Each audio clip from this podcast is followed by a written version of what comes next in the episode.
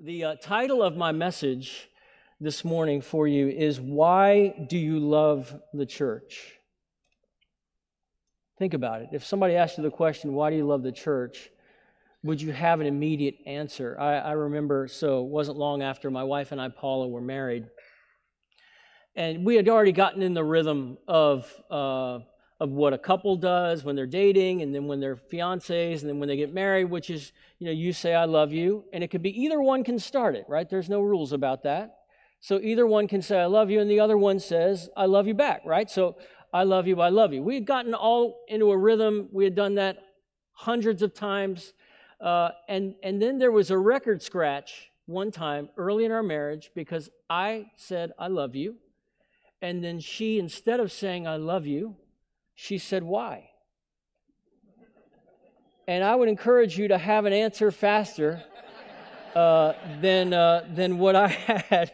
I don't recommend you not having a snappy, good answer to that question, right? I wanted to say, can you just say, I love you, right? Well, don't break the system here, right? I, I know what we're doing. Just do what a normal person does. I say it, then you say it, right? So as it relates to this text that we're going to look at in God's Word here this morning, what if you told me I love the church and I said, why? Would you have a ready answer? Do you know why you love the church?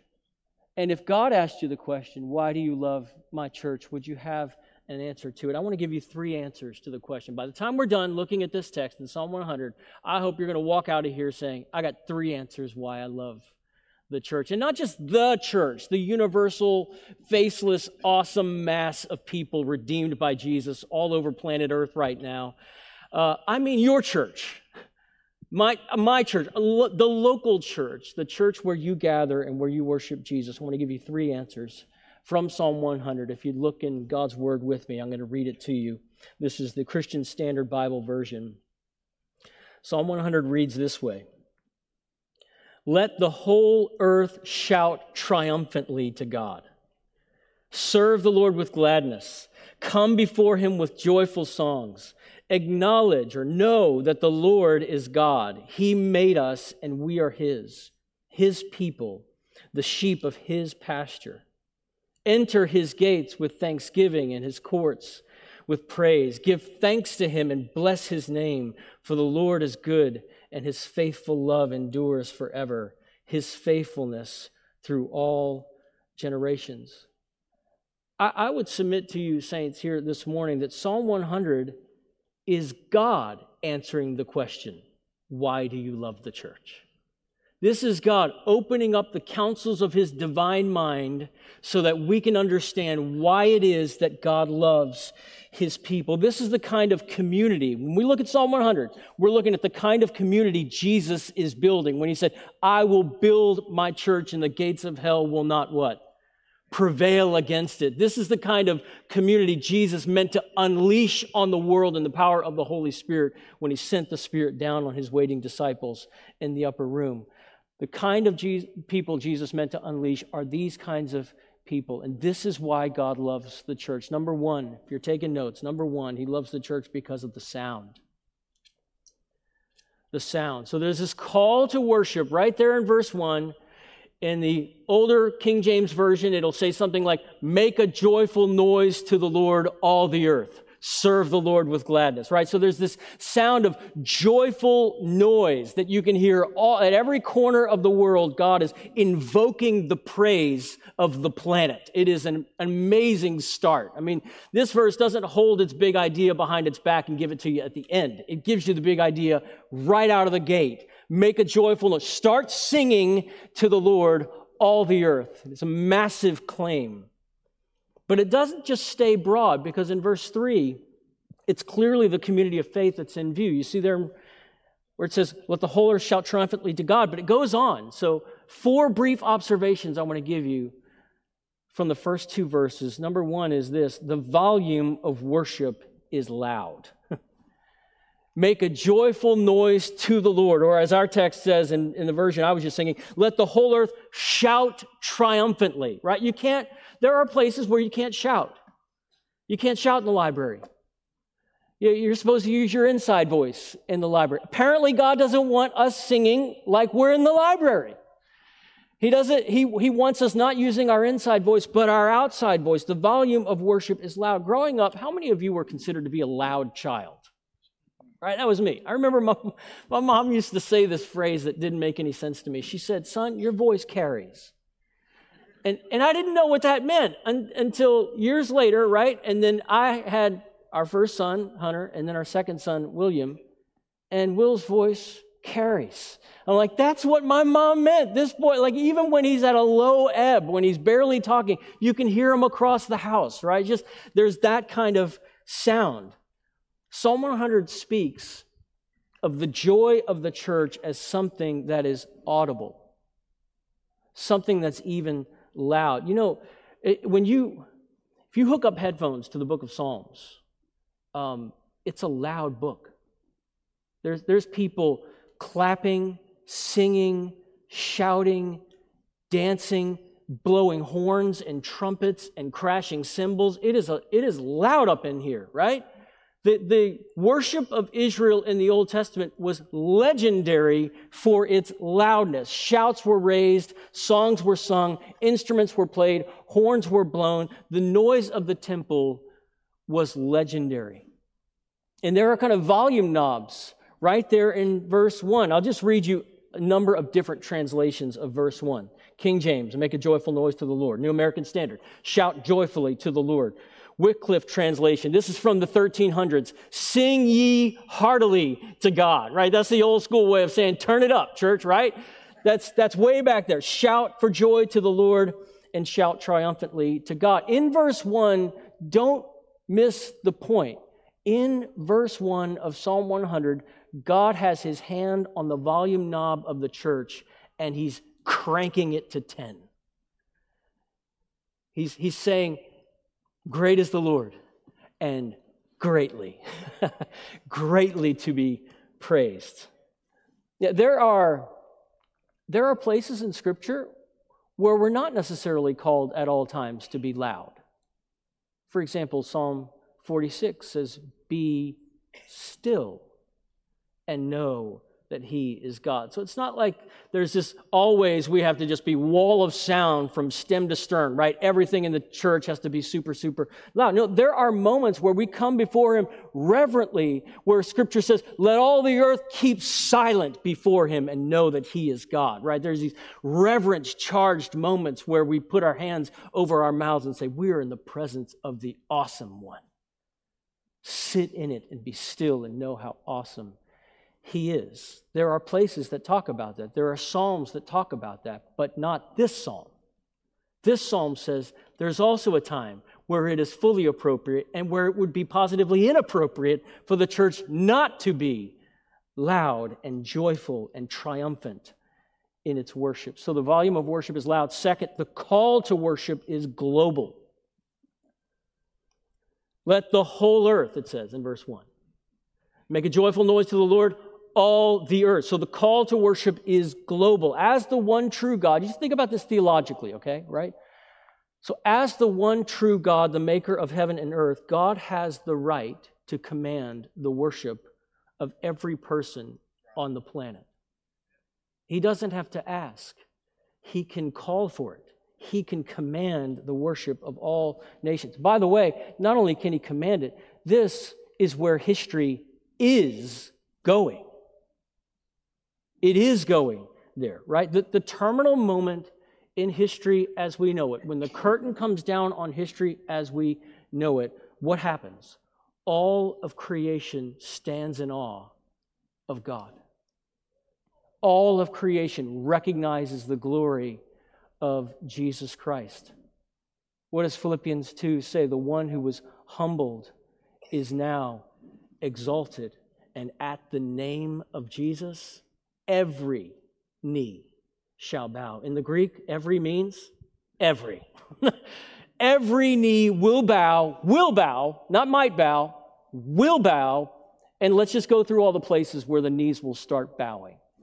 In heaven, it says, and on earth, and under the earth. Satan himself will be on bended knee when Jesus breaks through the eastern skies. It will be the most reverence charged moment in human history. And then there will be this, as we read in Revelation, this sea of people from every tribe and tongue and nation, your brothers and sisters in the faith. And what will we say? One will say, Wow. Two will say, Worthy. Worthy is the Lamb who was slain. The, the Great Commission, you know, when Jesus is about to ascend and he gives instructions to his disciples, the apostles, and he says, Go out, all authority is mine now. In heaven and on earth, I've got all the authority, so go and make disciples of all the nations. The Great Commission, friends, is not wishful thinking. It's, there's not a hypothesis, there's not a question mark over whether the Great Commission will be fulfilled. The Old Testament cats called it in advance because God put a word in their ear.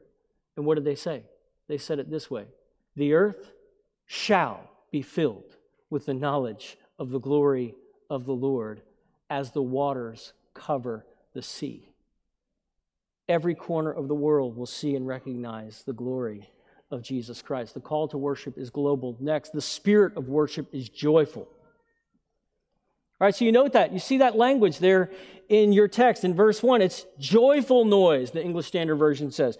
It's not just serving and songs in verse 2. It's joyful songs and serving with gladness. So there's a lot of joy up in here just in the first two verses. We're not even out of the second verse before there's gladness, there's joy, there's noise, right? There, it's a triumphant sound. It's a joyful, glorious, glad sound. And even more so now where we're situated in redemptive history, right? They were looking forward, stretching in the direction of promises about the one who would come. We look back We've seen, as it were, the cross. We've seen the stone rolled away and Jesus, uh, the empty tomb, right? We see those realities in light of faith. They didn't even see that. that. That's why the dominant note of worship, both in Colossians chapter 3, verse 16, and Ephesians chapter 5, verse 19, is a note of joy. It's a note of thankfulness. It's why, for example, we're told, if you've read the book of Hebrews, we're told in the book of Hebrews that we're supposed to come before a throne of grace, right? And how are we supposed to come to that throne? Halting, not sure. No, come boldly, come confident before this throne of grace. In Hebrews 12, Hebrews is an awesome book, right? And it's about the difference between the new covenant worship and old covenant worship. Hebrews 12 announces that worship in light of the cross, what Jesus has done in his finished work on Calvary, worship in the New Testament feels different than worship in the Old Testament. It feels a lot different, Hebrews 12 says, than worship at the base of Mount Sinai. Don't take my word for it. Here's Hebrews chapter 12. The writer writes these words for you have not come to what could be touched, to a blazing fire, to darkness, gloom, and storm, to the blast of a trumpet and the sound of words. This is a reference to Sinai. Those who heard it begged that not another word would be spoken to them, for they could not bear what was commanded. If even an animal touches the Sinai mountain, it must be stoned. The appearance was so terrifying that Moses said, I am trembling with fear. The worship leader himself, his knees were buckling at Sinai. I'm trembling with fear. Verse 22. Instead, so by radical contrast, instead, you have come to Mount Zion, to the city of the living God, the heavenly Jerusalem, to myriads of angels, a festive gathering. Now, I looked up synonyms for the word festive, and guess what they are? Joyful, jolly, merry, celebratory. It's a festive gathering that we join in. The angels are already gathered in festive gathering, and we on Sunday mornings, we are connected to that same, as it were, Wi Fi signal. We are connected to that same act of worship. You, you know how when you go to a, a restaurant, you can give an online review these days right? And so if you're about to go to a restaurant, you can look it up online and it says one and a half stars, and you're like, no, let's not go there. Like the food might be great, but maybe the service isn't, or whatever, right? Because people leave reviews and they torch the place on their way out because it was a terrible situation, right? You can even leave online reviews of churches these days, right?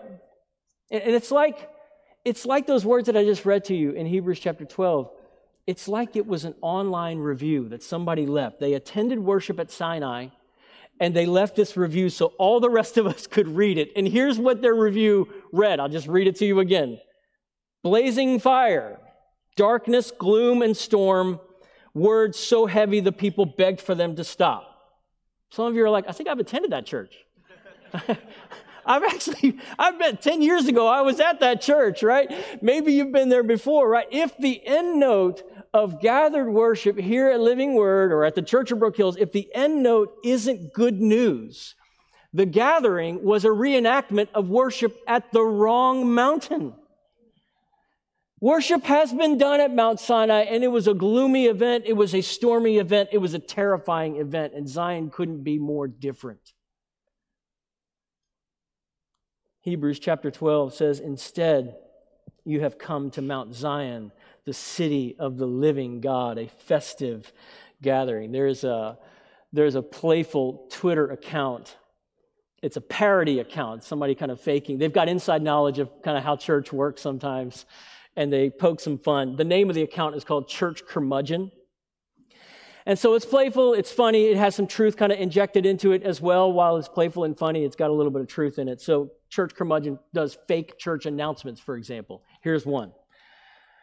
This was posted on Twitter by Church Curmudgeon. Quote, if you've lost your sense of smell due to COVID, you are encouraged to volunteer for our junior high ministry. Right? He complains about the, uh, the style of music. If God can part the waters, why does the worship leader always need a bridge? Right? So he's just kind of complaining about this and that, right? And his last po- church curmudgeon's last post almost every day is the same, and it's just three words: "Good night, sinners." There's a reason when I came up here this morning, and every Sunday when I walk up onto the stage to preach God's word at the Church of Brook Hills, that I don't say, Good morning, sinners. I say, Good morning, church. And that's purposeful. Paul even said, Good morning, church, to Corinth. I mean, if you're ever going to walk up and start a letter or a sermon to the church at Corinth, if you're ever going to use the phrase good morning sinners, you're going to use it in Corinth. I mean, it was the Jerry Springer show out there, right? It was absolute train wreck in Corinth. You read through the letter, there's all kind of things he has to dial into and adjust and tweak and change and rebuke and admonish, right? But he says, Good morning, church. He says, grace to you in Corinth. And his last word in Corinth is also grace. So it's kind of this grace sandwich, grace at the front end and grace at the back end with some exhortations and in the middle. That's this letter, even to a broken church, a, church that has sinned. Why can Paul say good morning, church, to a church even like that? Because sin doesn't have the last word. Our God is a redeemer. He has the ability to write redemption on the walls no matter how bad it was this week. We remind ourselves the gospel is true. We have a reason to be glad. We have a reason to sing and shout. Yes, we've sinned against a holy God. That's true. Guess what else is true? God has done something about it. He sent his son. For all who trust in Jesus, what has God done about it? Well, to borrow from the book of Psalms, as far as the east is from the west, so far has he removed our transgressions from us. Our sins, as we sing in one song at our church, our sins, they are many. His mercy is more. And not barely more, abundantly, super abundantly more. God's rescuing mercy. If we get the gospel right, God's rescuing mercy is going to create a sound in the church, and the sound is gladness and joyful songs. Is that your sound? Is that the sound? Here, the volume of worship is loud, the call is global, the spirit is joyful. That's the sound. Second is the creed. God loves the church because of the sound of it, God loves the church because of the creed.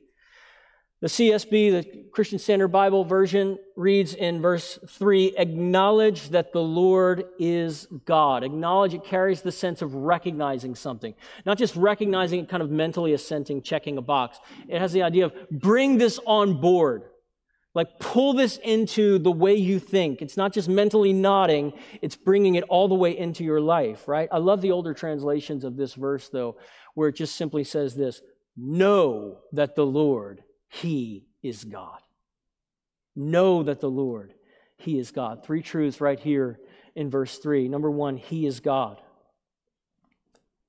He is God. You see how much, I love this, how much this passage focuses on God. I mean, it is God, Him, Lord, His, He. It is all about God. All those His and Hims and He's are pointing back to God the Lord. So, verse 1, just look down and let these words pop off the page. Verse 1, to God. Verse 2, serve the Lord. Verse 2, come before him. Verse 3, know the Lord. He made. Verse 3 repeats the possessive pronoun three times. We're his, we're his, we're his. Verse 4, his gates, his courts, to him, his name. Verse 5, Lord is good, his faithful love, his faithfulness. It is all about God. Psalm 100 is enthralled with, fixated on God. The reason that we want our songs, our prayers, our sermons to be God centered isn't because God centeredness is trending right now. That's not the point, right? The reason we want our songs to be filled with God and our prayers to be filled with God and our sermons to be filled with God is because God is the center of the universe. It's where He is. There is nothing more important than Him. There's no one better to talk about this morning. Why would we talk about me when we can talk about God? Why would we talk about you when we could talk about God? He's more important than all of us. And when he gets in his proper place, everything in our lives comes around. Everything orbits around him, right? Gathered worship is a great reminder for you and for me that the universe doesn't orbit around me. How many of you needed to hear that this morning? I'm the only one, maybe, who's going to raise my hand, right? It doesn't orbit around me. I'm not in control. I am not sovereign. I am not the one the world was waiting for. As the preacher J. Vernon McGee used to say, this is God's universe, and God does things His way. You may have a better way, but you don't have a universe. God runs the world. God runs the universe, and that is a really good thing. I don't want your hand on the steering wheel of history. There's only one hand I want on the steering wheel of history, and it's God's. And guess who's got the wheel? God does. in all your transitions, look, I'm here this morning, kind of a bystander watching in on all these transitions, and I just love Pastor Ben's work. God has his hand on the steering wheel. We don't have to be worried. We don't have to be anxious. God is God. I'm not, and in one way or another, I need to hear that every Sunday. It's therapy in a self centered, self enthralled world. I don't need another mirror, I need a window. My world is already filled with enough mirrors. Give me a window where I can see out, up and out, and be changed. But what I'm seeing there, He is God. Second, He made us. He made us. So the road of dependency in our relationship with God only travels in one direction. We need God, He doesn't need us. That's how it goes, right? He made us, we didn't make Him. We didn't make ourselves, He made us. We exist because God graciously decided we would exist. You are breathing right now. Now and again and again because God keeps saying yes to your existence if he stops, you go away. He upholds the universe by the word of his power. If he stops speaking your existence, you vanish. We don't make ourselves.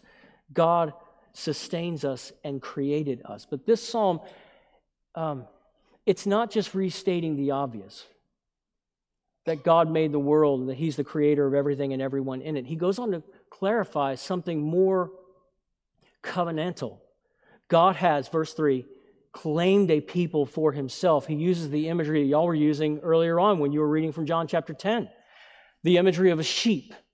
The imagery of a flock. That God has a flock. He has a people. He has sheep in his sheepfold. In the, in the Old Testament depictions of this metaphor, this language, that language fits the people of Israel.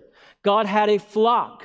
He led that flock out of Egypt and he led them through the desert, right? And he fed that flock and he, water comes from the rocks and he, he waters his flock, right? So that they can drink and so that he can sustain them on the way to the promised land. He's leading his flock all throughout the Old Testament. Then Jesus shows up on the scene in John 10 and says, I am the good shepherd. Everybody who comes with me gets to live. Follow me and you will find life. And it says, the sheep hear his voice and they follow. It's the same language that's used here in this passage. It's God as a flock. He has a specific people, not just every person on the planet. He has a specific people. He claims them as his own. And it's, it's not just uh, as it was in the Old Testament. You know, so often when the language of flock is used, it's referring to Israel. A few stragglers here and there who come in from outside and proselytize and join the people of God. But that flock was never meant to be only Israel. From the very beginning, God had a plan that He would have a flock of people for Himself comprised of, fast forward in the New Testament book of Revelation, every tongue, tribe, and nation. It would be this multi ethnic community of redeemed sinners purchased by the blood of Christ. You and I, if we're in Christ, are in His flock. The shepherd called, and you came because His sheep hear His voice and they follow. That's such a precious truth to know that we are His. We are His. It says, His people, His sheep. You know, that is, a, that is an increasingly controversial idea in our cultural moment right now. Because we are being trained, kind of the, the philosophy of our day, the spirit of our age, the secondhand smoke of the culture that we're inhaling all around us is you only belong to one person you. You call your own shots. You construct your own truth. You define your own self your gender. You're, you completely define yourself. Nobody can tell you which way to go. Nobody can tell you which truth is truth. You have your truth, I have my truth, right? That's the idea that's all around us at all times. And the sense that belonging is bad. Belonging to someone other than yourself is bad news. There's a, how many of you saw the movie Toy Story? All right, so in Toy Story, there's a toy named Woody, and the best thing that ever happened to Woody was one day he looked and he picked up his boot. And anybody know what was written on the bottom of his boot? Andy. That was the best day of Woody's life because he realized someone has claimed me. I belong to someone, and his name is Andy, and he's the best kid in the whole world. And he treasures me, and he's made me his own. He belongs to someone. There's someone who loves him.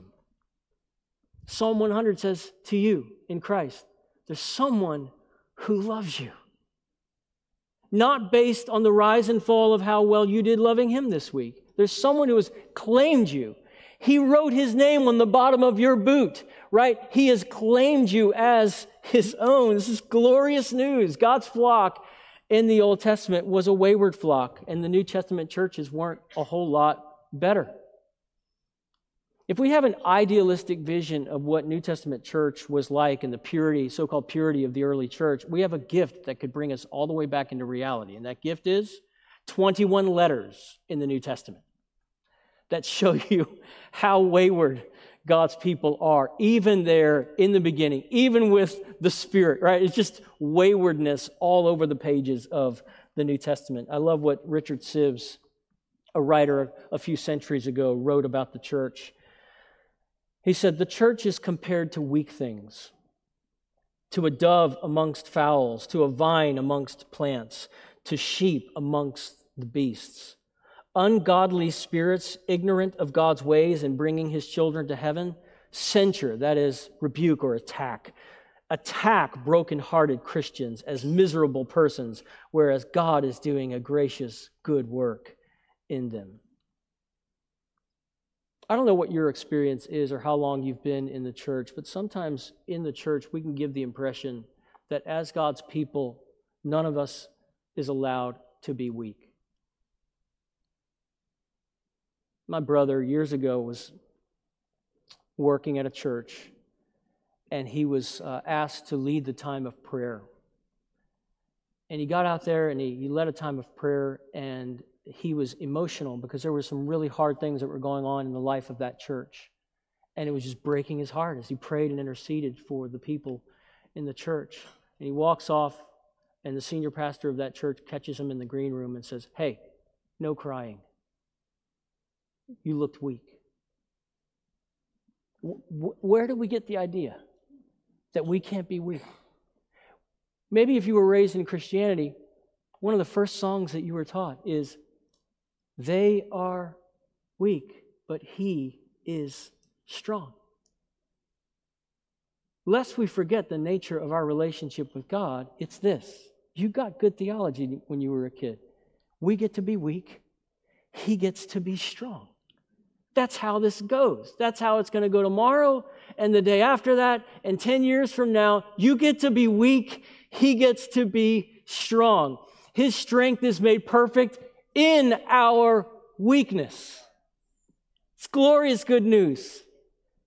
And so, when the gospel message about Jesus Christ and what he's done to save weak, sinful people, right? When that message gets into our bloodstream, not just so we can parrot it with our mouths, right? When it gets into our bloodstream, we don't shame the weak. Why? Because we're too busy confessing our own weaknesses. We're too busy joining them.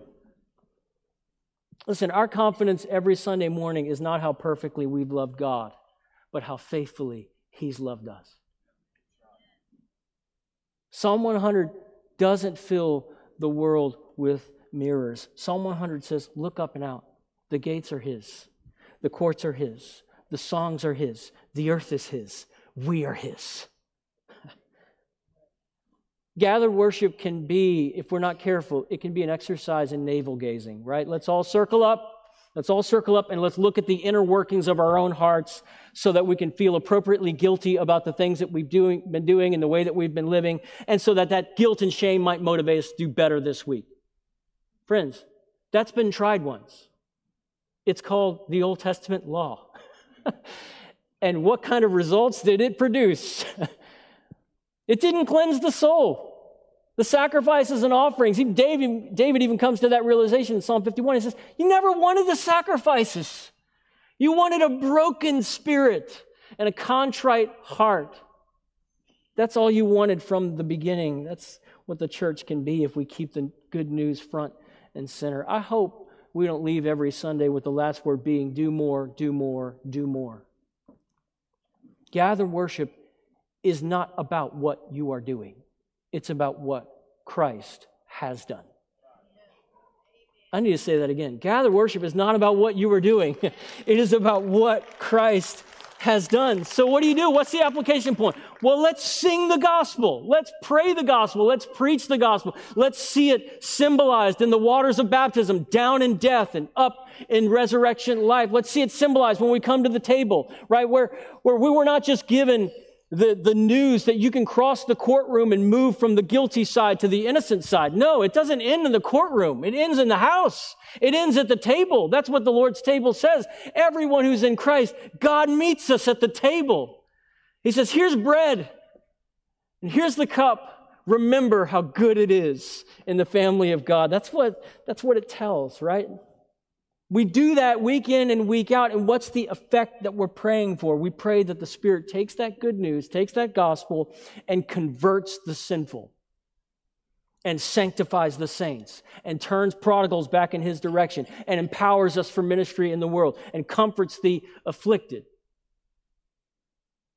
Truth is not, it's not just there, you know, so, so that we can have our minds filled with ideas.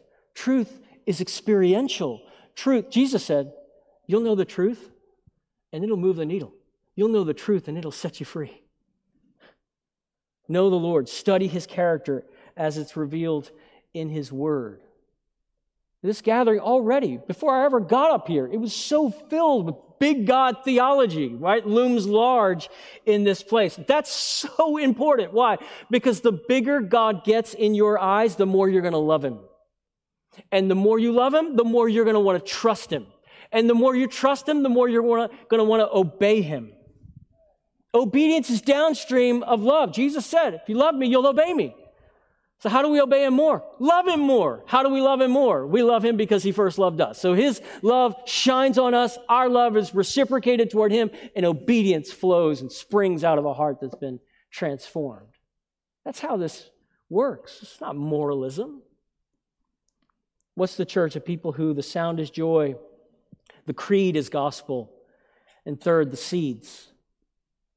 God loves the church because the sound, the creed, and the seeds. Verse 5, you see it there?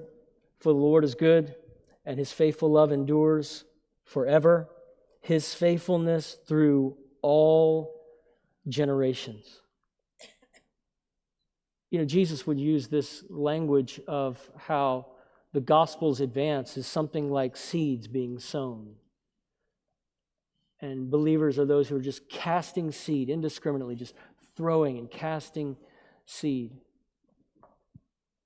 We take the gospel to every nation. That's, that's one of the implications of this truth, is we take the gospel to every nation. God wants this life of rejoicing that we see in this passage to affect the entire world. How do we know? It's where our psalm began. Let the whole earth shout triumphantly to God. Commentator Derek Kidner says, verse 1, I love this, claims the world for God. you think about missions. Missions is a joy project. Why do you say that? Because Romans chapter 10 is a compelling picture of missions. And it says, How lovely on the mountain are the feet of the one who brings good news. And it's talking about good news going to the ends of the earth, but it's giving you this picture of someone's feet, and it looks like happy feet. So, in the ancient world, uh, you know, they didn't have Twitter and they didn't have cell phones. And so, if you sent the boys out to battle, you were unsure how the battle was faring, you would always look to the hills. The village, people in the village would look to the hills, and a messenger would come up over the rise of that hill.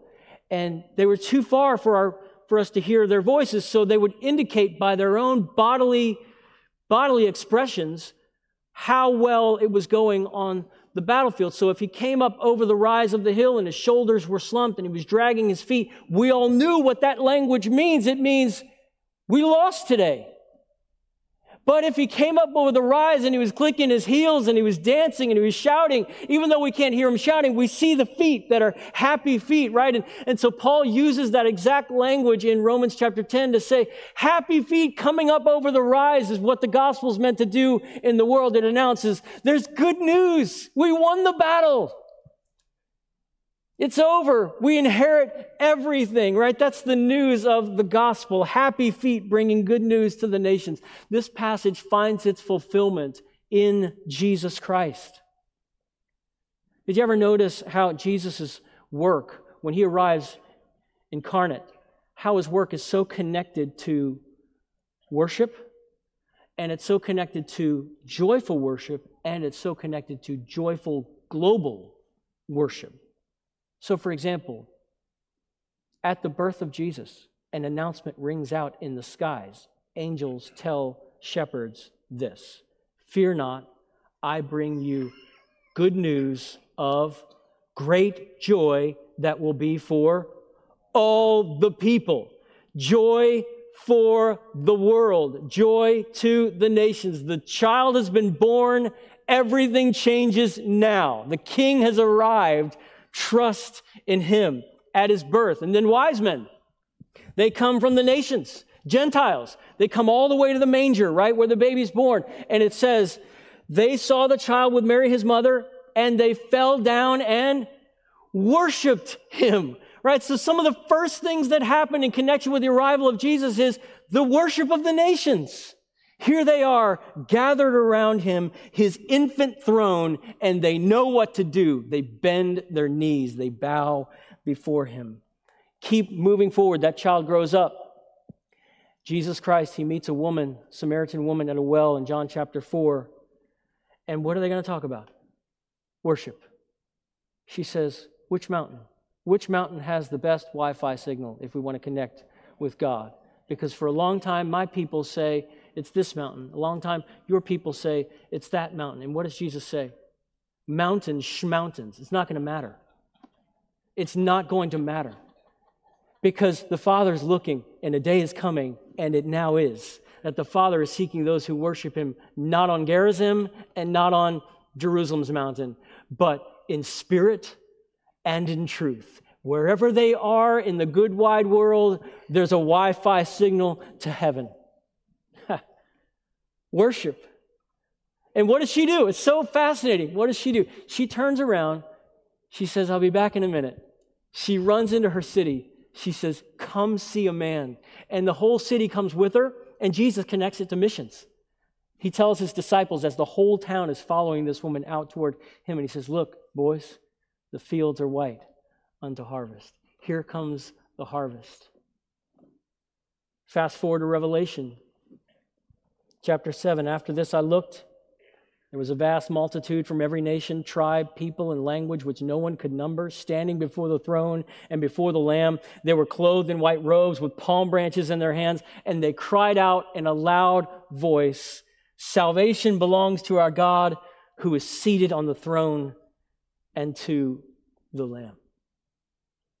Psalm 100's joyful noise in the final analysis is sung in Revelation by every tribe, tongue, and people in the streets of the New Jerusalem. And you talk about a place that will rumble and radiate with joy. There will be dancing in the streets. All pain gone. All anxiety, stress, sin expunged from the world. Will you be there? Have you put your trust in the one Savior and one hope of the world? Have you repented of your sin? Have you turned in your God substitutes and put your trust in Christ and Him alone? And you will be there on that day. This is why mission matters. Paul says, as it were, how are they going to sing if they never heard about Him? How will they join? How will they believe? How will they have faith if no one tells them? So we take the gospel to every nation. We transfer the gospel to every generation. It's not just every nation, it's every generation. His faithfulness through all generations. God wants to take this truth and make Christians so secure and so courageous and so confident in God's grace. In our, um, in our Brook Hills Kids Ministry back at our church in Birmingham, there's this five year scripture memory program that's in place to kind of give children and put truths into their hearts and minds and to unpack it for them and help them understand what this teaches you about God and about yourself and about salvation, about the world and all the rest, right? So there's very intentionally chosen verses and passages in the Bible. When we first moved to Birmingham to join uh, the church there, Brook Hills, our daughter Ellie, she's our youngest, she was seven years old. And so she comes home with homework. And the homework is, Dad, we got to memorize these verses. And the one for this week is Psalm 139, verse 9 and 10. And so to help her memorize it and to help me memorize it, I set it to music. It was not like a, for public consumption. It was a cheesy song. Uh, but we just, hey, let's create a music, a melody line that we can slap our legs and sing these truths. And so here's the song that we would just sing it together. Where shall I go from your spirit? And where shall I flee from your presence? If I ascend to heaven, you are there. If I make my bed in Sheol, you are there. If I take to the wings of the morning and dwell in the uttermost parts of the sea, even there your hand shall lead me, and your right hand shall hold me. And we'd sing that song, and we'd slap our knees, and we'd cut up and have a great time. Yeah. And we'd modulate it and sing it higher and higher. And then I can't go any higher. And she just keeps going up and up and up, a seven year old voice. And we had a joy and a, a time, right? And all the while I knew there's going to come a day when she's not going to be seven. There's going to come a day she's not going to be seven and she's going to grow up, and there might be days in her life when she feels like God is a million miles away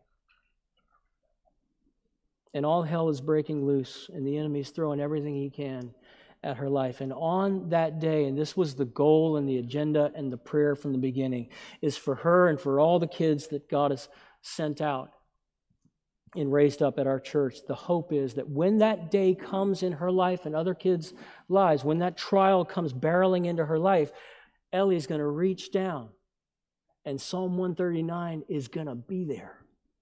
And she's going to wrap her hand of faith around that truth and pull it out, and it's going to rescue her. The truth is going to hold her steady. It might not stop the storm, but it's going to hold her steady. When a cynical culture hears the word church, all kinds of things come to mind. If you play free association, you ever play the free association game where I say bat and you have to say the first thing that comes to mind ball or vampire or whatever it is, you're going different directions. If you say, hey, world, let's play free association, I say church, you say. What does a world say? A cynical world says uh, lame, boring, irrelevant, bigoted, rules, religion. And now end that game, and now let's pray, play free association with God and we say, God, I'll say a word and you tell me what you think. I say church. You say what? And he says, You say church?